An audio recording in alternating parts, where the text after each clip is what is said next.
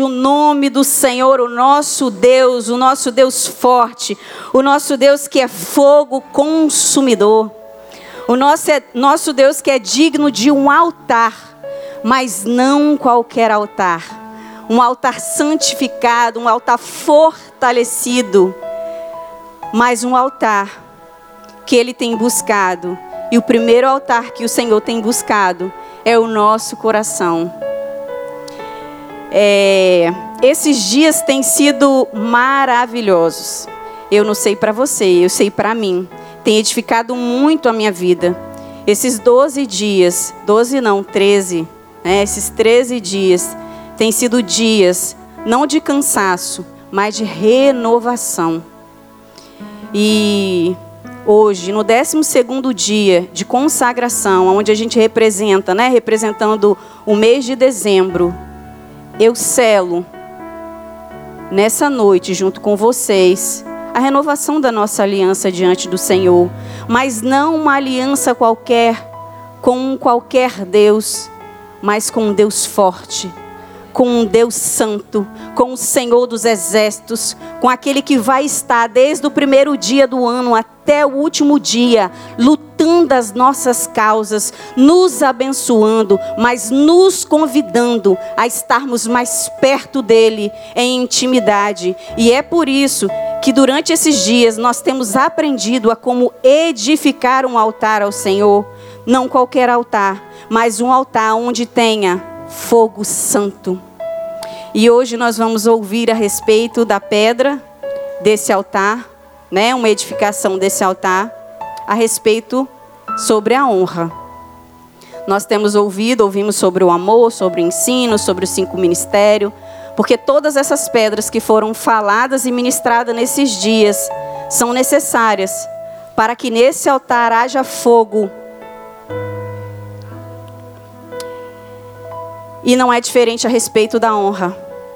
Não dá para edificar um altar ao Senhor de qualquer maneira. O Senhor requer de nós honra. E eu quero ler com você um texto que está lá em 1 Samuel, no capítulo 2, no versículo 12.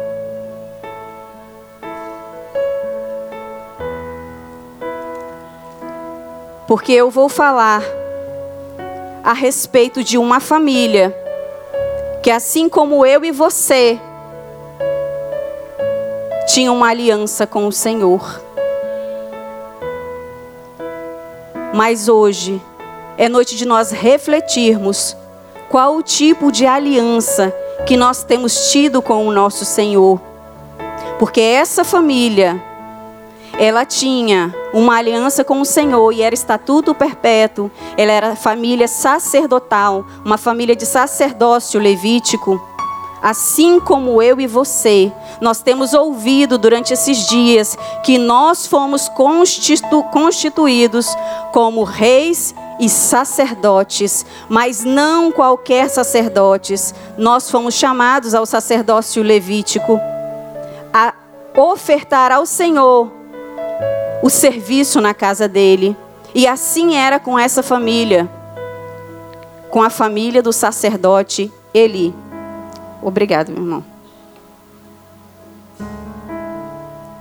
E diz assim, em 1 Samuel, capítulo 2, versículo 12 em diante: Eram, porém, os filhos de Eli, filhos de Beleal, e não se importavam com o Senhor Pois o costume daqueles sacerdotes com o povo era que, oferecendo alguém sacrifício, vinha o moço do sacerdote, estando-se cozendo a carne, com um garfo de três dentes na mão, e metia-o na caldeira, ou na panela, ou no tacho, ou na marmita, e tudo quanto o garfo tirava, o sacerdote tomava para si. Assim se fazia a todo Israel que ia ali a Siló. Também antes de se queimar a gordura, vinha um moço do sacerdote e dizia ao homem que sacrificava: Dá essa carne para assar o sacerdote, porque não aceitará de ti carne cozida senão crua. Se o ofertante lhe respondia, queime-se primeiro a gordura e depois tomarás quanto quiseres, então ele dizia: Não, porém has de me dar agora, senão tomá-la-ei à força. Era, pois, muito grande o pecado desses moços perante o Senhor, porque, des, porque eles desprezavam a oferta do Senhor, porquanto eles desonravam a oferta do Senhor. Lá no versículo 22, continuando a leitura, diz assim: Era, porém, Eli já muito velho e ouvia tudo quanto seus filhos faziam a todo Israel e de como se deitavam com as mulheres que serviam à porta da tenda da congregação. E disse-lhes: Por que fazeis tais coisas? Pois de todo este povo ouço constantemente falar do vosso mau procedimento. Não, filhos meus, porque não é boa fama esta que ouço. Estais fazendo transgredir o povo do Senhor. Pecando o homem contra o próximo, Deus lhe será o árbitro. Pecando, porém, contra o Senhor, quem intercederá por ele? Entretanto, não ouviram a voz de seu pai, porque o Senhor os queria matar. Veio um homem de Deus a Eli, no versículo 27, e lhe disse: Assim diz o Senhor: Não me manifestei na verdade à casa de teu pai, estando os israelitas ainda no Egito, na casa de Faraó? Eu o escolhi dentre todas as tribos de Israel para ser o meu sacerdote, para subir ao meu altar para queimar o incenso e para trazer a esmolas, a estola sacerdotal perante mim. E dei à casa de teu pai todas as ofertas queimadas dos filhos de Israel. Porque pisais aos pés os meus sacrifícios e as minhas ofertas de manjares que ordenei se me fizessem na minha morada. E tu, porque honra a teus filhos mais do que a mim, para tu e eles e eles vos engordardes das melhores de todas as ofertas do meu povo de Israel? Portanto, diz o Senhor, Deus de Israel: Na verdade dissera eu que a tua casa e a casa de teu pai andariam diante de mim perpetuamente. Porém, agora, diz o Senhor, longe de mim tal coisa, porque aos que me honram, honrarei. Porém, os que me desprezam serão desmerecidos. Ou melhor, aos que me honram, honrarei. Porém, aos que me desonram serão desonrados. Você quer honra, meu irmão? Você quer ser honrado? Você quer ser honrada? Honre ao Senhor.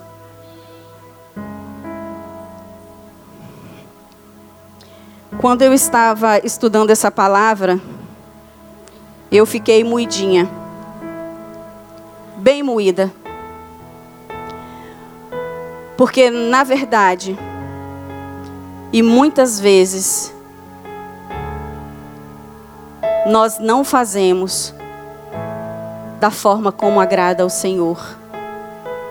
Quantas coisas, quantas vezes nós fazemos porque achamos que é o melhor, porque pensamos que é o melhor e que estamos agradando ao Senhor. Nós precisamos perguntar ao Senhor, Pai, é da tua vontade? É assim que o Senhor quer que eu faça, é dessa maneira que o Senhor quer que eu faça, é dessa maneira que o Senhor quer que eu me porte. Porque o nosso Deus, ele é santo, Ele se importa com detalhes. E nós fomos constituídos reis e sacerdotes, assim como Eli e seus filhos, eles tinham uma promessa. Era um estatuto perpétuo que eles serviriam na casa do Senhor. E a Bíblia diz que o Senhor seria sua porção e a sua herança. Então não é diferente conosco. Eles estavam servindo na casa do Senhor, mas não como o Senhor queria, não em santidade. A motivação deles não era a honra ao Senhor, era uma honra a si próprio. E não foi diferente com os filhos de Arão.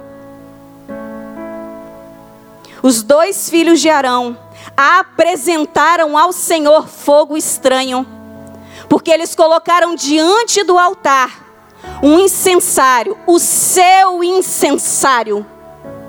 E o Senhor disse: Ele estabeleceu por meio de Moisés como ele queria que fosse construído o altar, como seria construído o tabernáculo, o que deveria ter, como se deveria portar, o que deveria vestir. Então não era aquilo que Moisés achava, era aquilo que Deus queria.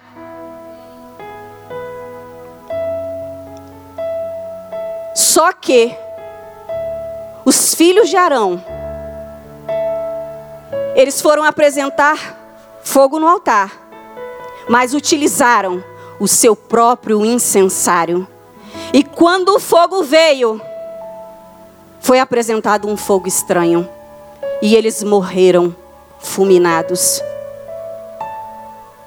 Isso diz para nós, isso representa falta de temor com as coisas do Senhor.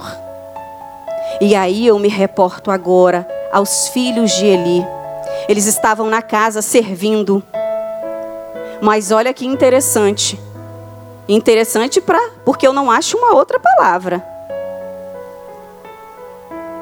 O Senhor disse que seria deles herança e porção, e que aquilo que fosse oferecido a nível de oferta seria para o sacerdote e para aqueles que serviam ao sacerdócio, os levitas.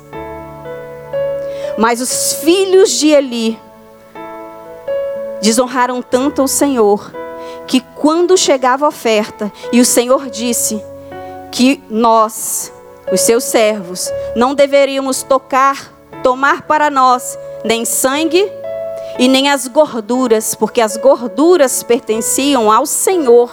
Elas deveriam ser queimadas no altar perante a esse Deus. Mas os filhos de Eli, eles começaram a se achar.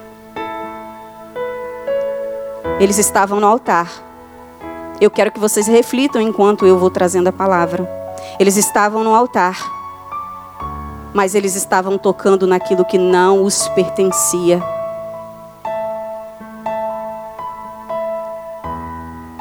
Eles pegavam daquilo que era para o Senhor, e pior ainda, eles mentiam, eles ameaçavam o povo.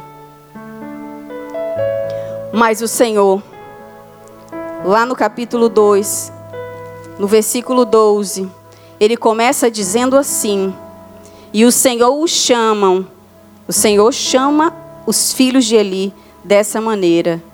Porém, era porém os filhos de Eli filhos de Belial. Filhos de Belial, no hebraico, diz assim: são os filhos da perversidade filhos da iniquidade, filhos sem valor, filhos da inutilidade, filhos que não servem para nada. E pior ainda, na minha pesquisa, vem dizendo assim: filhos malignos, filhos indignos, filhos perversos. Mas eles estavam diante do altar. mas o Senhor sabia quem eles eram. Eles não estavam mais honrando ao Senhor, perderam o zelo com a casa do Senhor. E eu quero pedir ao, ao Pedro que deixe agora para mim o versículo 30, porque esse é o versículo que eu quero trazer, enfatizar para vocês nessa noite. Portanto, diz o Senhor, Deus de Israel: Na verdade, tinha dito eu que a tua casa e a casa de teu pai andariam diante de mim perpetuamente. Era uma promessa que o Senhor fez para Arão. Porém, agora diz o Senhor: longe de mim tal coisa, porque aos que me honram, honrarei. Eu vou ler de novo. Aos que me honram, honrarei. Porém, os que me desprezam, me desonram, me desrespeitam, serão desonrados, desmerecidos.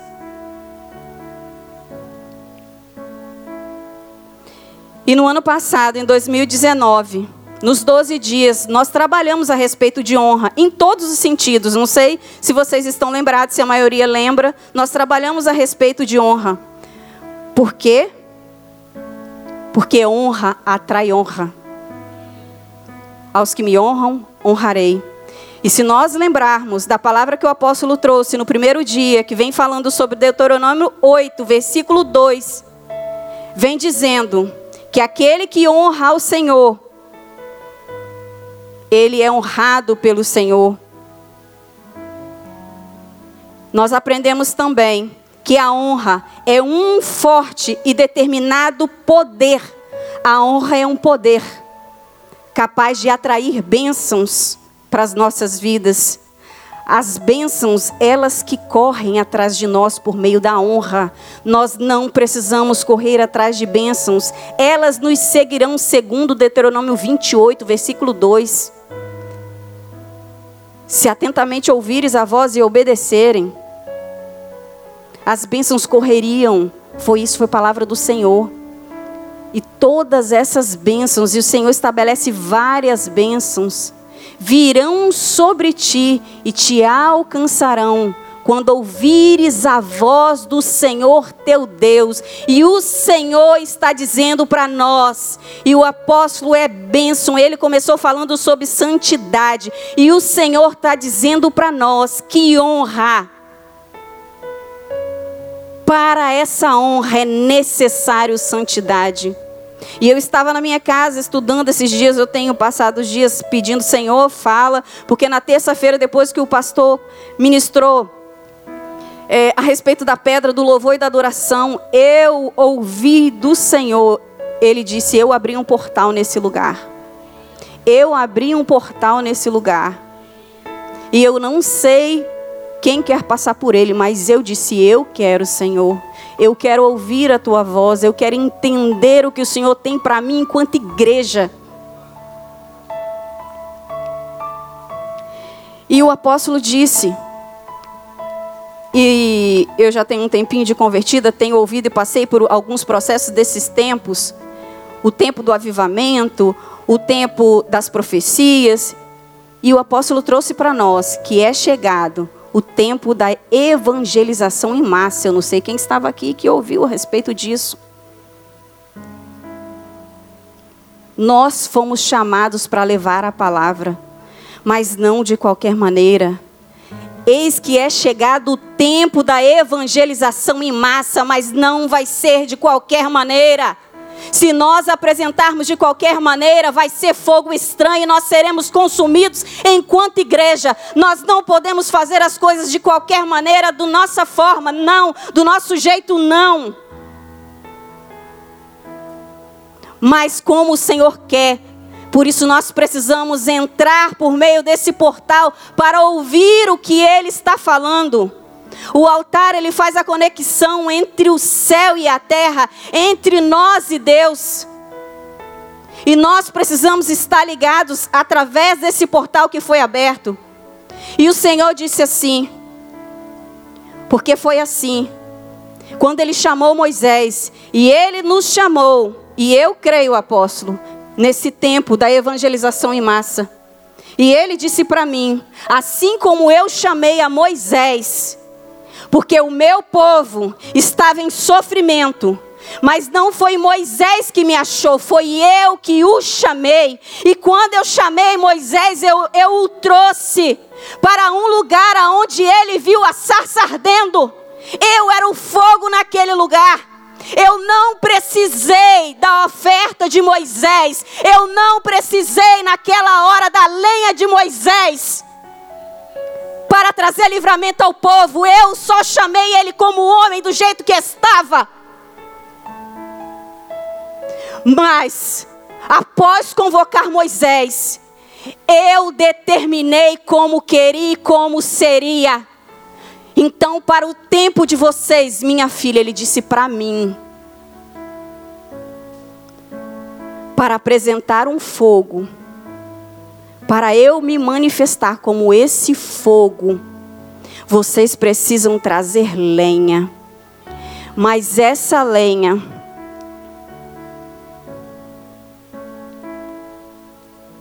essa lenha, ela é uma madeira e para que serve a madeira no fogo? Ela é o combustível para pegar o fogo. Quando nós trazemos a lenha, é para que o fogo se manifeste.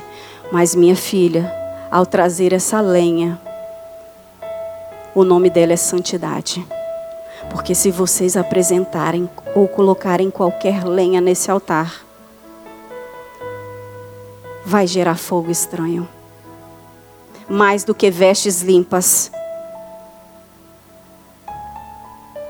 Vocês precisam trazer a lenha separada. A sua oferta tem que ser separada, não é qualquer oferta, irmão. A sua vida tem que ser separada. O seu casamento tem que ser separado. O seu ministério tem que ser separado, os seus filhos têm que ser separado, o seu casamento tem que ser separado, o seu trabalho tem que ser separado, as suas amizades têm que ser separadas. Porque se você apresentar qualquer, qualquer lenha, você vai atrair fogo estranho e você vai ser consumido.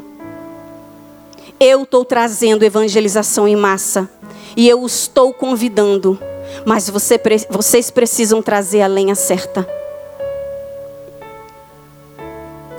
E nos 12 dias, também do ano passado, nós ouvimos a respeito da desonra. E nós aprendemos que a desonra, ela é uma traição a Deus. Ela é uma traição a Deus e a seus valores. Que a desonra, ela é traidora da dignidade e sabe o que, que é uma pessoa em dignidade ou o que significa dignidade? Dignidade significa ser honesto, ser honrado, ser exemplar. Então, uma pessoa que desonra, ela não é honesta, ela não é exemplo. Então, se você não é exemplo aonde você está, você precisa mudar a sua vida, as suas atitudes. Você precisa ser exemplo dentro da sua casa, com os seus amigos, no seu trabalho, no seu ministério. Por onde você passar. Porque a desonra, ela é traidora da dignidade. E a Bíblia nos mostra várias pessoas que tiveram em cativeiro por causa da desonra. E não foi diferente com os filhos de Eli. Só que os filhos de Eli, sobre eles pesou algo maior, porque eles eram sacerdotes separados. Eles tinham sacerdócio levítico, que não é diferente do que eu e você temos. Por isso, o zelo de Deus para conosco nesses dias, o Senhor vai nos levar a esse ambiente de evangelização. O Senhor vai nos levar à nação. Mas, cuidado, você é sacerdote. As suas vestes têm que estar limpa, a sua lenha tem que ser apropriada, o seu altar tem que estar firmado.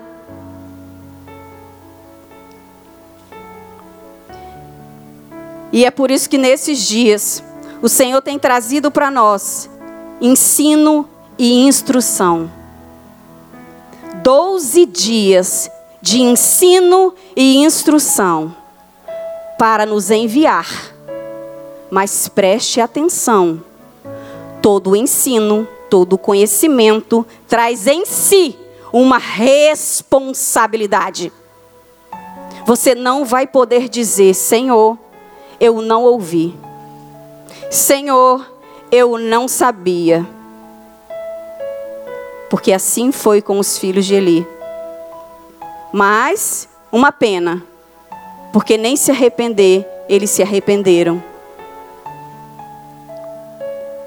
E tiveram oportunidade, porque eles foram confrontados pelo seu pai. Mas o confronto do seu pai talvez não tenha sido na medida correta. Lá em Gálatas 6, 7, diz assim: Não vos enganeis, de Deus não se zomba, pois aquilo que o homem semear, isso também colherá. Então, tudo que nós plantamos, nós vamos colher. Por isso, nós devemos semear no altar do Senhor honra, em todo o tempo honra, não servi-lo de qualquer maneira. Às vezes, e isso aí é para nós refletirmos, porque eu refleti muito. Será que nós não estamos no piloto automático? Fazendo as coisas porque nós já sabemos como fazer, nós vamos para a célula, vou ministrar a célula, ah, mas o texto é esse. Eu já ministrei dez, dez células com o mesmo texto, vou ministrar agora de novo. A palavra se renova. A cada manhã é necessário lenha nova. A cada manhã você vai lá e retira a cinza. Cinza é resto. A cada manhã é necessário você buscar algo novo do Senhor. Algo novo para o seu ministério. Algo novo para a sua família. Tem algo errado na sua casa, no seu casamento, dessa maneira não está dando? Pergunta a Deus o que eu posso fazer de diferente. Qual é a lenha nova que eu posso trazer? O que eu posso acrescentar na minha casa? O problema é que às vezes a gente vai fazendo as coisas para o Senhor, pelo Senhor, de qualquer maneira. Porque aprendemos assim e estamos fazendo de qualquer maneira, sem saber se é daquela forma que o Senhor quer que nós continuemos a fazer. E esse foi um dos maiores problemas para a vida dos filhos de Eli. Mas nessa noite, o Senhor quer nos levar a estabelecer um altar de honra. Um altar estabelecido dentro da vontade dEle, para que não haja em nosso meio fogo estranho, mas para que o fogo santo do Senhor se manifeste a nós. A Bíblia diz que o Senhor é fogo, que o Espírito Santo é como fogo. Então, eu quero o Espírito Santo, você quer? Eu quero o Espírito Santo ardendo em mim, eu quero esse fogo ardendo em mim, mas eu não posso me mover no piloto automático. Eu tenho que perguntar a Deus o que o Senhor quer para mim nesse dia. Como o Senhor quer que eu faça nessa reunião hoje? O que eu posso oferecer ao Senhor de algo novo? Porque o nosso Deus é Deus de novidade. E o pior de tudo é que muitas vezes, quando nós nos acostumamos a oferecer qualquer coisa ao Senhor de qualquer maneira, nós corremos risco de oferecer ofertas que o Senhor não aprova, ofertas aonde o Senhor mesmo vai rejeitar. E o pior de tudo, e nós já vimos isso lá em Caim e Abel, que o Senhor não rejeita só uma oferta, de desonra. Quando o Senhor rejeita uma oferta de desonra, ele também rejeita o ofertante. E foi isso que o Senhor não aguentou mais a respeito dos filhos de Eli. A desonra não pode encontrar lugar em nossa vida como igreja, nem em nosso caráter como homem e mulheres de aliança que nós somos. Eu sou mulher de aliança com o Senhor, você é mulher e homem de aliança com o Senhor. É por isso que nós estamos diante dessa mesa para celebrarmos nessa noite a renovação dessa aliança. Não é só fazer uma aliança nessa noite, se você não tem. É claro que se você não tem, você terá a oportunidade de fazer a sua aliança com o Senhor. Mas o Senhor nos trouxe nesse dia para renovarmos a nossa aliança com Ele. A desonra ela é fruto da ingratidão. Toda pessoa carregada pela semente da desonra é incapaz, isso é muito pesado, de reconhecer o que se faz por ela. Ela só sabe falar mal do irmão. Ela só sabe falar mal do líder. Ela só reconhece aquilo que o marido faz de errado, aquilo que a mulher faz de errado, aquilo que os filhos fazem de errado. Se você só consegue ver o que há de ruim, o erro das pessoas para com você, talvez no seu coração há fruto de desonra. O engano faz com que as pessoas elas entendam tudo errado. Mas meu líder está me perseguindo. Mas meu líder faz tudo para me derrubar. O engano, ele faz com que nós não reconheçamos os princípios e a nobreza do reino. E o princípio da honra é a gratidão. Se nós queremos andar em honra, nós precisamos sair daqui nessa noite com o nosso coração grato em tudo sermos gratos, agradecer por tudo, reconhecer a grandeza de Deus em tudo, até nas lutas e nas provas. Porque a Bíblia diz todas as coisas, todas as coisas contribuem para o bem daqueles que amam a Deus, que são chamados segundo o seu propósito. Então, se todas as coisas contribuem para o bem daqueles que o amam e eu amo, então, ainda que pareça que é ruim, é para o meu bem. Então, eu digo, Deus, obrigado. Obrigado por essa luta. Obrigado, Deus. Obrigado porque ela vai gerar um crescimento, um amadurecimento na minha vida. Obrigado, Deus, porque eu perdi esse emprego, porque o Senhor com certeza tem uma porta maior e melhor. Isso é um coração grato. Isso é princípio de honra. O problema é que muitas vezes nós só olhamos para o erro. E quando nós olhamos só para o erro, nós estamos semeando desonra. E quando semeamos desonra, nós vamos colher fruto da desonra. E o fruto da desonra é morte. O fruto da desonra é perda.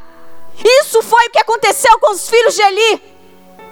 E quero dizer para você que o fruto da desonra é tão sério, tão grave, tão profundo, que ele mata gerações. Por causa do pecado dos filhos de Eli, toda a descendência foi condenada à morte. Por isso o Senhor tem zelo. Por isso o Senhor tem zelo comigo e com vocês. Por isso Ele está nos fazendo ouvir de novo a respeito de honra. Porque Ele não quer nos destruir, Ele não quer nos matar, Ele não quer que percamos. Ele tem vitória para nós. Mas nós precisamos andar em honra em todo o tempo. Eu disse esses dias para minha apóstola, eu tenho vivido uns tempos que não têm sido fáceis. Mas eu tenho no meu coração tido dias de alegria, de gratidão, entendendo que as minhas lutas é para o meu crescimento, que vai gerar frutificação para o Senhor. O problema é que a gente quer frutificação para nós. A Bíblia diz: é dando que se recebe. Quer casamento vitorioso? Começa a abençoar outros casamentos também. Quer uma vida em prosperidade? Começa a largar suas mãos. Quer ter um líder de excelência? Gere em você uma liderança de excelência. O problema é que nós somos ingratos. Muitas vezes nós somos ingratos nós não entendemos o que Deus quer fazer conosco e por nós. E a desonra foi o grande pecado dos filhos de Eli, mas não só deles, do próprio Eli, porque ele honrou mais a seus filhos do que ao próprio Deus. Antes dos filhos deles, deles ter sido instruído, o próprio Eli foi instruído mas ele não fez segundo aquilo que ele aprendeu como deveria fazer. E ele desonrou o Senhor. E por isso ele morreu, sua família morreu. E o maior responsável foi aquele sacerdote. Você, mulher, você, homem, você, filho, você, criança, você é sacerdote, você é responsável pela sua casa, pela sua família, pelo seu ministério. E a família de Eli acabou em tragédia. Porque ele pensou que podia fazer a obra de Deus sem santidade, sem dignidade e sem honra. Não tem como fazer a obra de Deus de qualquer maneira. É necessário dignidade, honra e santidade. Por causa do pecado dos filhos de Eli, eles foram para, para a guerra diante dos filisteus. E lá a arca foi roubada. Mais de 3 mil homens, 30 mil homens caíram mortos, fora os dois filhos de Eli, por causa do pecado da desonra. E pior ainda, ele morreu, seus filhos morreram, e eles perderam aquilo que Deus tinha dito que eles teriam perpetuamente, ele e a sua geração. E aí depois que os filhos morreram, que ele morreu, quando a nora de Eli, uma das filhas, né, do, do filho de Eli, que estava grávida, ela teve a criança. Ela disse assim, né? Passou-se a chamar assim essa criança que nasceu Icabode foi-se a glória de Israel. Só depois dessas mortes todas é que eles foram perceber que a glória de Deus já tinha ido. Não deixe as coisas serem totalmente destruídas na sua vida para você perceber se é necessário algum acerto. Eu não estou dizendo, eu não estou aqui dizendo que a glória de Deus se foi. Não entendam isso. Pelo contrário, é tempo de nós revermos as coisas para que, se há necessidade de alguns acertos, nós possamos fazer essa noite diante da mesa da renovação de aliança. Porque para os sacerdotes há um peso maior.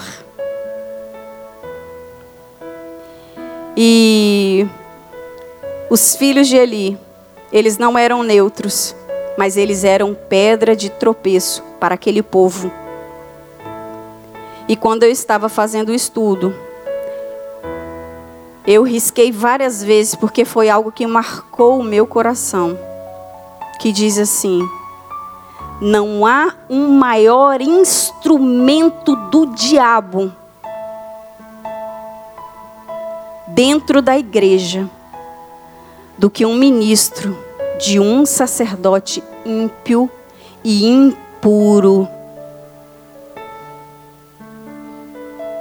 Por isso nós precisamos rever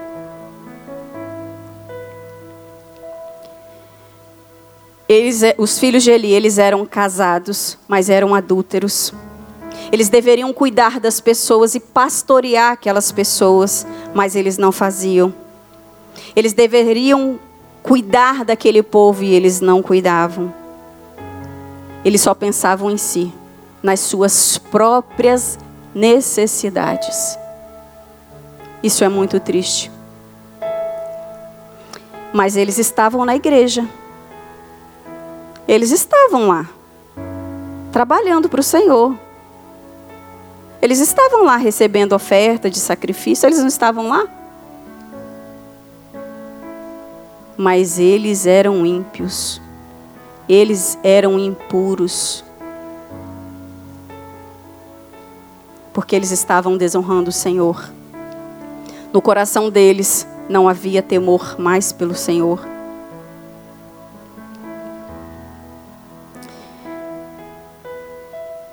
A base do nosso altar é necessário estar firmada na honra, porque a honra, ela é uma semente de destino. Se você quer ter um destino de vitória, uma vida vitoriosa, você precisa honrar. Mas nessa noite, você pode escolher se você quer ter uma vida em honra ou em desonra. Em mudar algumas rotas da sua vida ou permanecer naquilo que você está vivendo e fazendo. E é muito triste, porque não importa. Não importa o tempo em que você semeou desonra, a colheita virá. Então, se você semeou desonra na trajetória da sua vida, ou se há desonra na trajetória da história da sua família, Hoje é noite de mudança de vida, de entrar diante do Senhor trazendo uma lenha em santidade, mais firmada na pedra da honra. Porque uma das coisas que o sacerdote também fazia, e eu e você podemos fazer e vamos fazer nessa noite, é pedir perdão pelos nossos pecados, pelos pecados dos nossos familiares, porque por causa de um, toda a descendência morreu, mas também por causa de um, eu e você, toda a nossa descendência pode desfrutar do melhor dessa terra, que é a promessa que Deus tem para nós nesses dias, que nós comeremos do melhor dessa terra. Então, se há algum fruto de desonra nessa caminhada, é noite de nós pedirmos perdão, porque nós entendemos que nós somos sacerdotes, que nós estamos diante de um Deus Santo. Porque sim, é possível estar na casa do Senhor, fazendo as coisas, entre aspas, obedecendo, mas não honrando. Porque a honra é fruto de um coração quebrantado.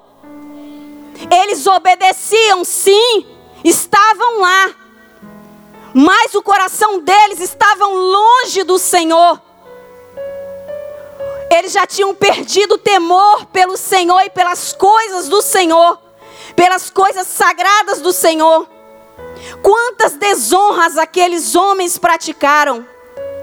Mas ao mesmo tempo, quando eu estava estudando, eu não olhei só para eles, eu olhei para mim.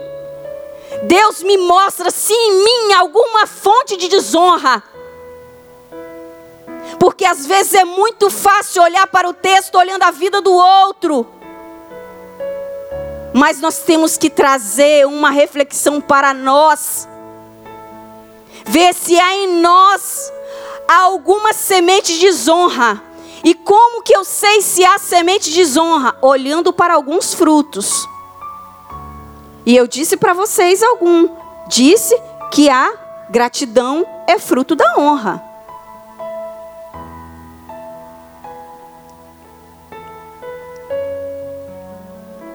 A honra é guardar.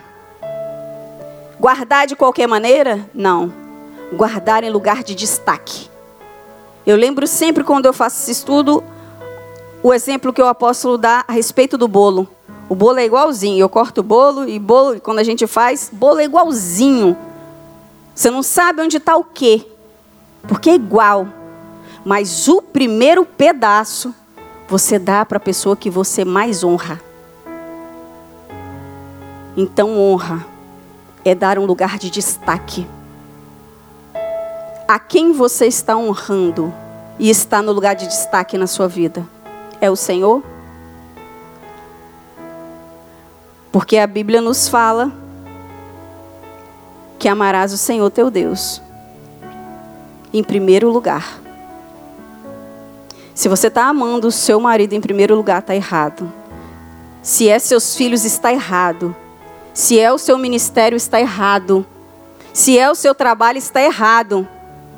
Porque o primeiro lugar é ao Senhor. Ele merece esse lugar, esse lugar de destaque. Honra é dar valor. Mas eu quero também dizer para você que a honra ela é um mandamento. A honra é um princípio, mas ela é um mandamento. Foi por isso que Jesus honrou o Pai em todo o tempo. A Bíblia diz, e Jesus nos disse, por meio da palavra, que o Filho não pode fazer nada de si mesmo, senão somente aquilo que vir o Pai fazer, porque tudo que o Pai faz, o Filho semelhantemente o faz. Então o Filho deve olhar para o Pai. Eu e você temos um Pai, nós temos que olhar para o Senhor e fazer aquilo que o Senhor está fazendo. E é por isso que eu disse que o Senhor abriu um portal e nós precisamos ouvir e entender o que Ele está falando, para ouvir, entender e fazer aquilo que Ele quer que nós façamos, para não desonrá-lo. E eu quero trazer para vocês alguns perigos que a desonra traz. Primeiro perigo, o perigo de cuidar dos outros e não cuidar da própria família. Tem um texto em 1 Timóteo 5,8 que nos traz um, uma palavra excelente a respeito disso.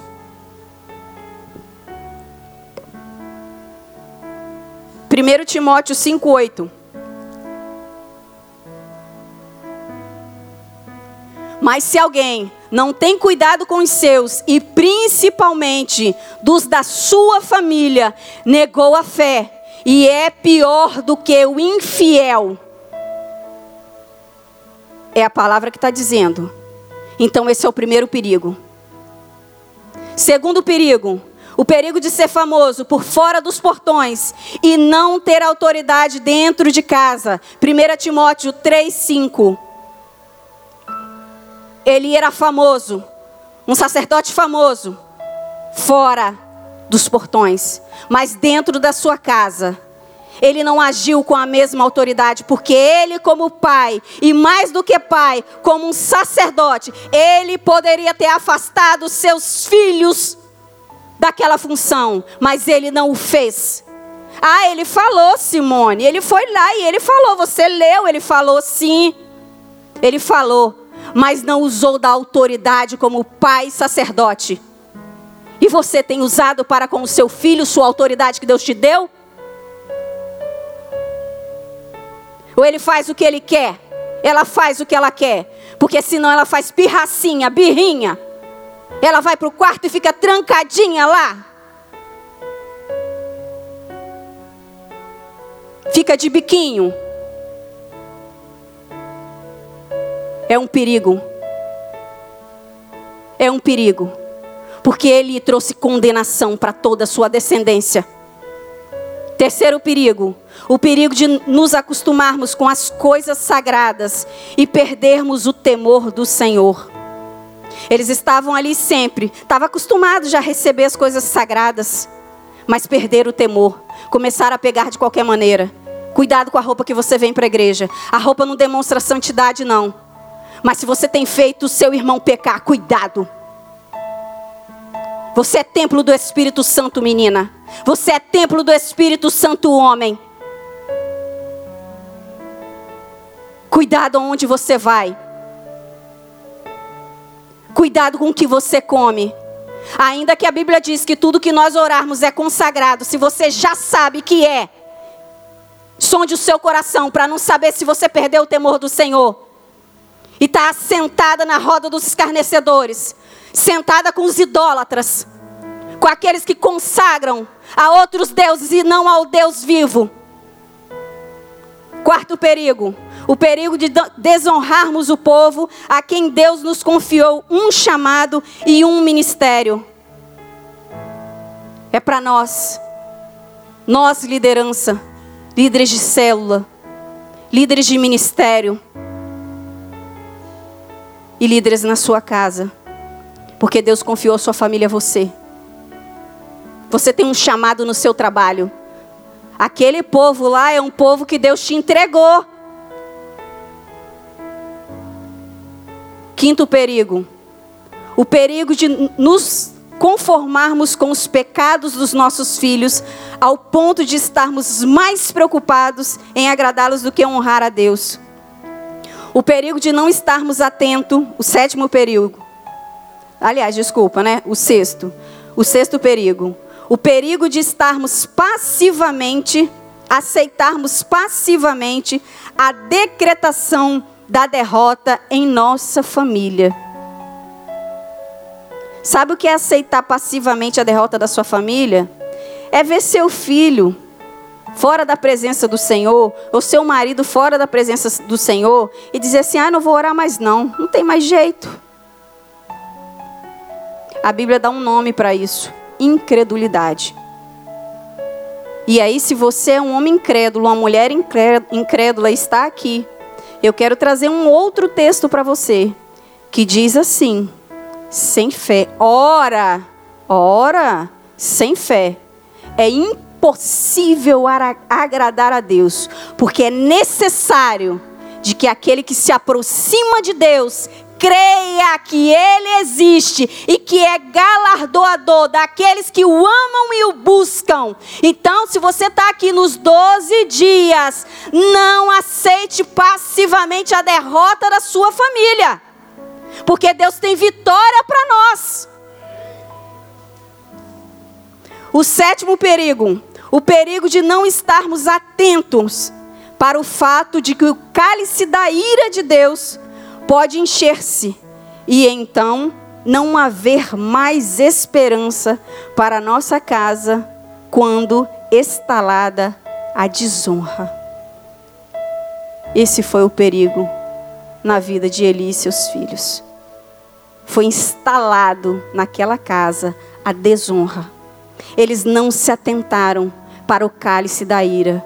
E a Bíblia vem mostrando no texto lá em 1 Samuel, dia após dia, sacrifício após sacrifício, e eles desonrando ao Senhor, e todo o povo via. E tem um outro texto que diz: ai daquele, e esse foi um dos textos que pesou sobre eles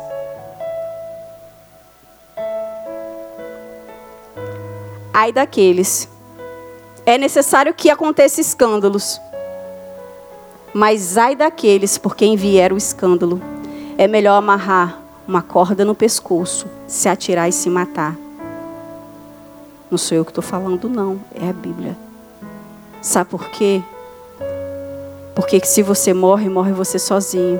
Mas quando você se torna pedra de tropeço, você leva pessoas, geração, descendência, nação. E Deus tem zelo para com as pessoas. E Deus tem pressa. Nós precisamos entender sobre o caráter de Deus e do que a palavra de Deus representa para o próprio Deus diante de toda a sua criação. E tem dois textos que eu quero trazer para vocês. Um lá em Mateus 24, 35, na parte A, que diz assim: O céu e a terra passarão, mas as minhas palavras jamais passarão. E Salmos 38, 2 diz assim: Inclinar-me-ei para o teu santo templo e louvarei o teu nome pela tua benignidade e pela tua verdade, pois engrandeceste a tua palavra acima de todo o teu nome. Então, de acordo com esses textos que eu li, Passarão céus e terra, mas a palavra de Deus não passará. E ele disse lá em 1 Samuel, no versículo 30, que os que honram, o honram, ele o honrariam, mas o que desprezasse, ele desprezaria. Por que, que nós estamos trazendo essa palavra? Porque ainda que você esteja aqui nesses 12 dias, você precisa entender que Deus tem bênção para você e para mim. Mas nós precisamos zelar pelo cumprimento da palavra. E qual é esse zelo de cumprimento dessa palavra? Na base do nosso altar, termos a honra ao Senhor em primeiro lugar. Em Jeremias, no capítulo 1, no versículo 12, o Senhor diz assim: a Jeremias, né? O Senhor dizendo a Jeremias: Disse-me o Senhor: Viste bem, porque eu velo sobre a minha palavra para cumpri-la. Note só, Deus leva tão a sério o cumprimento dessa palavra que ele diz que ele mesmo vela para cumpri-la. Ele não dá isso para homem, ele não dá isso para anjo. Ele diz que ele mesmo vela sobre a palavra. E foi por isso que Deus trouxe juízo. Por isso que o cálice da ira de Deus se encheu para com aquela família. Porque aos que honram, ele o honrará. Mas aos que desonram, para longe dele. E lá em 1 Samuel, né? Esse texto está estabelecido. A desonra é algo tão sério, tão poderoso, que é o único efeito que é capaz de inviabilizar a promessa de Deus para uma pessoa. Deus tem promessa. Mas a desonra é algo tão poderoso, no sentido de destruição, que ela pode anular uma promessa. E foi isso que ela fez. A desonra daqueles filhos de Eli e o próprio Eli cancelou uma promessa para aquela família, o estatuto perpétuo. Mas por quê? Porque Deus vela pela palavra e ela está acima do seu próprio nome. Não existe nada pior na terra do que a desonra. Ela é o instrumento mais satânico que pode ser usado contra alguém. A desonra é uma aliança feita. A desonra a uma aliança feita com o próprio Deus tem o poder de remover uma promessa e, pelo contrário, produzir um efeito de morte. Eli e sua família são exemplo disto. Uma família sacerdotal que foi destruída por causa da desonra.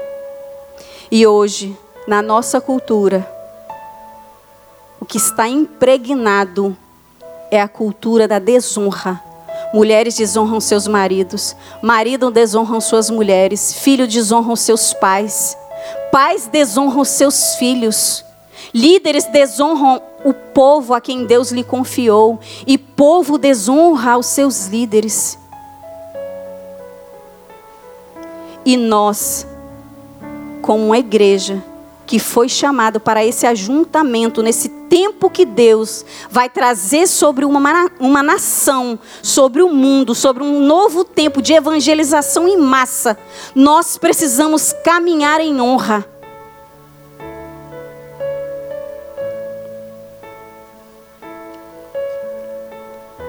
Nossa maior preocupação não deve estar em fazer as coisas do Senhor mas fazer as coisas em honra para o Senhor. É por isso que a pedra da honra, ela precisa ser observada em detalhes nessa noite por mim e por você. Nós precisamos aprender a honrar as nossas alianças. Nós precisamos aprender a permanecer fiel, mesmo que o outro seja infiel. O irmão pecou contra você, vai começar a falar do irmão, maldizer o irmão, trazer peso de desonra para a sua vida. Não. Pelo contrário, porque a Bíblia diz que mesmo quando nós somos infiéis, Deus permanece fiel. E se nós queremos fazer aquilo que Deus faz, nós precisamos ser fiéis, mesmo que o irmão seja infiel. Nós precisamos demonstrar o amor que nós temos uns pelos outros por meio de honra. E para uma aliança se manter forte, é preciso que haja honra, fidelidade, verdade, gratidão, humildade, amor, paciência e perseverança. Porque sem isso, nossa aliança corre sérios riscos de se romper. Deus é fiel e verdadeiro. E Ele deseja que nós também sejamos. Mas talvez no meu caráter, no seu caráter, ainda haja algum traço de infidelidade, talvez algum traço de mentira, talvez algum traço de engano. E isso acaba com uma aliança. Não importa por qual lado houve essa quebra de aliança, Deus não se alegra com alianças rompidas. Aliança rompida, ela acaba com o crescimento de pessoas, de ministérios e de igrejas. A quebra de uma aliança, ela revela uma raiz de ingratidão para com Deus e para com a autoridade que ele constituiu. Deus só tem aliança e compromisso com quem tem aliança e compromisso com ele. 1 Samuel 2:30. Não se engane. Gálatas 6:7. De Deus não se zomba. Aquilo que o homem plantar, certamente colherá. E ele mesmo disse que se você plantasse honra, você colheria honra. Então de Deus não se zomba, com Deus não se brinca. Ele é fiel, ele vela para com a própria palavra.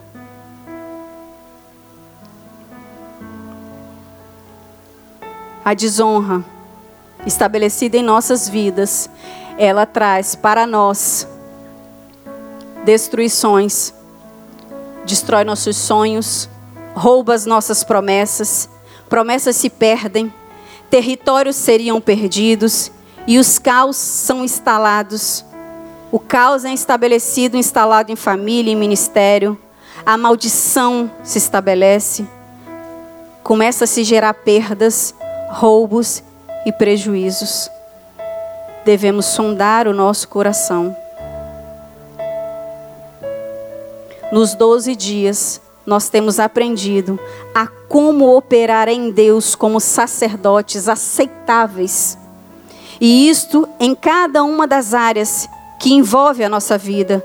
Todas essas áreas são correlacionadas com a aliança que nós fizemos com Deus.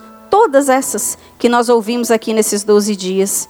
Mas hoje, Deus quer trazer para nós restituição de tudo que a desonra nos tirou. Tudo que a desonra nos tirou. Mas nós precisamos nos arrepender dos nossos pecados contra a aliança feita com Ele e com os princípios da Sua palavra. Com a aliança feita com Ele e com as pessoas a quem Ele colocou para que nós possamos cuidar e dar conta. Porque o nosso Deus é Deus bondoso, o nosso Deus é Deus restituidor. Deus não tem prazer na nossa morte, pelo contrário.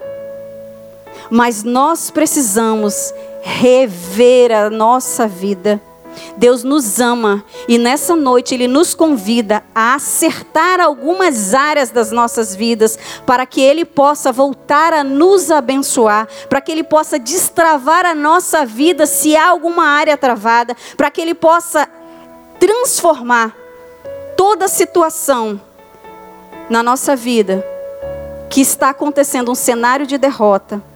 Ele quer instalar um cenário de vitória.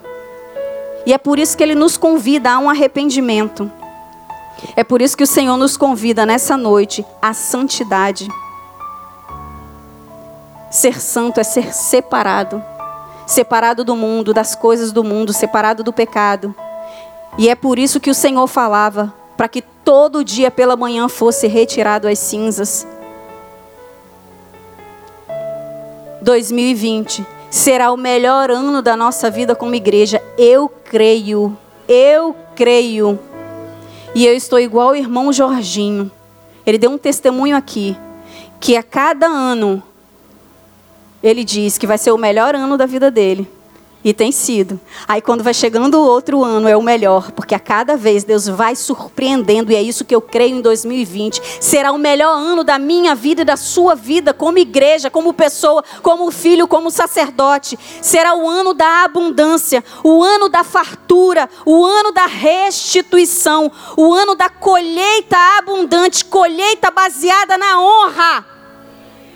É o ano que nós vamos plantar e vamos colher. E eu profetizo que nós vamos plantar honra e vamos colher honra. É o ano que os nossos celeiros serão, se encherão e transbordarão, mas por meio da honra. Nós viveremos para ver as profecias, porque eles tinham promessa, mas eles não viram para vê-la se cumprir. Mas nós veremos as profecias, as promessas de Deus sobre nós em 2020. Tudo que Deus tem falado que vai liberar nesses 12 dias, eu creio que nós veremos e viveremos. 2020, Deus virá sobre nós como fogo. E nós experimentaremos a restituição. Porque hoje é noite e eu quero dizer para você que o Senhor disse para mim: seja um João Batista naquele lugar. Arrependei-vos, arrependei-vos porque é chegado o reino dos céus. O Senhor quer liberar fogo sobre nós, mas nós precisamos nos arrepender nos arrepender de todo o nível de desonra. Talvez nós achamos que falar uma mentirinha, enganar um pouquinho, tocar naquilo que é santo um pouquinho, não dá nada não mas dá sim.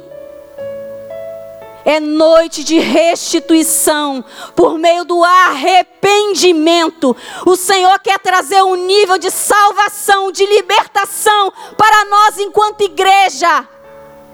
Quer nos levar para fora a nível de evangelizarmos a nação. Mas nós precisamos nos arrepender de toda a desonra da nossa nação, toda a desonra da nossa família, toda a desonra da nossa vida.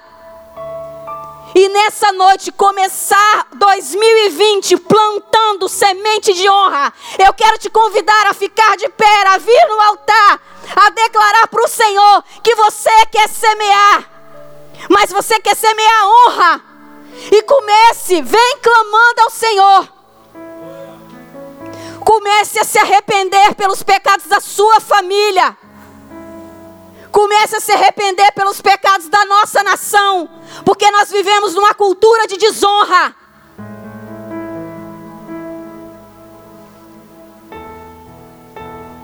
E o Senhor nos convida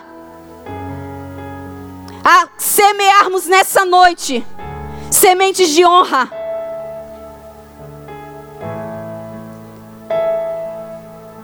Há um coração quebrantado, o Senhor não desprezará, diz o Senhor.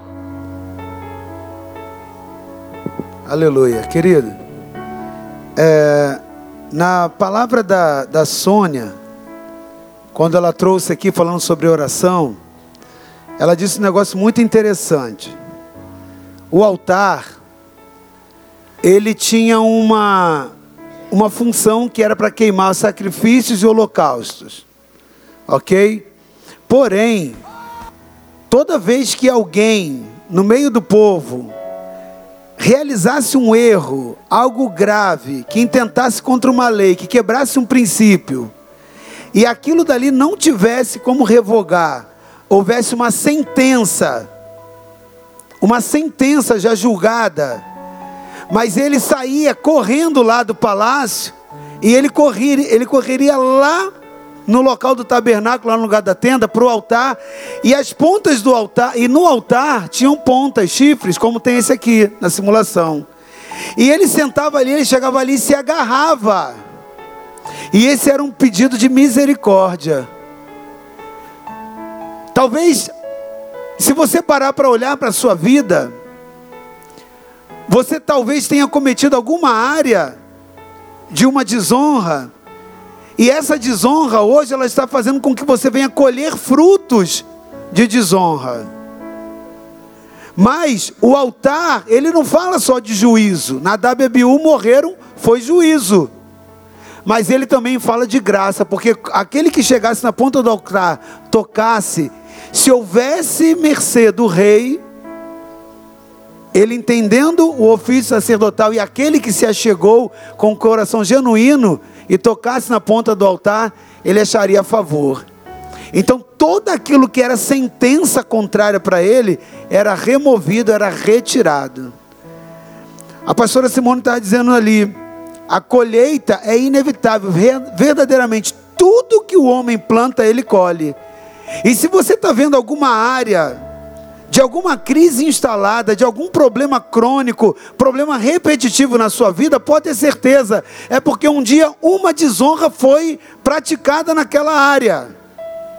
Mas eu quero te falar sobre essa graça, para que você tenha um ano de 2020 abençoado. Porque hoje, espiritualmente, você vai tocar na ponta do altar.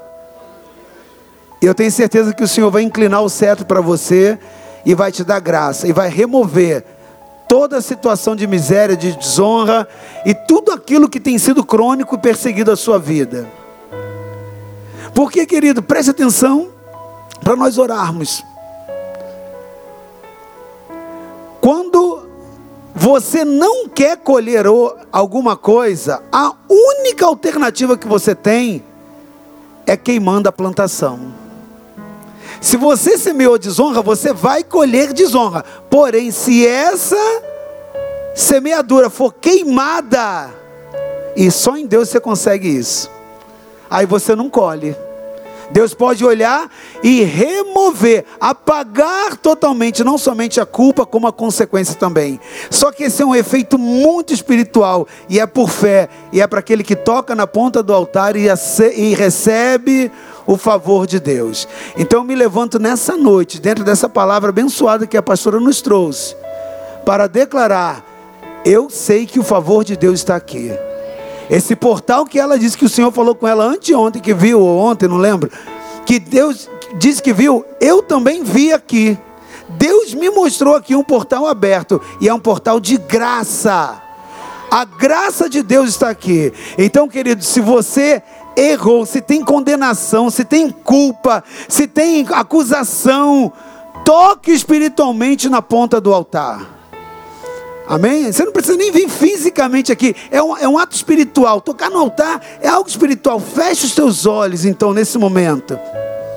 E confesse, pega nessa ponta do altar espiritualmente e confessa para que Deus, nessa noite, Ele possa aleluia, fazer com que algo novo, uma chave seja mudada na sua direção. É uma chance de Deus, é um favor de Deus, e talvez esse favor seja a última oportunidade que você está tendo, amém? Ora então ao Senhor, Pedro, me ajuda.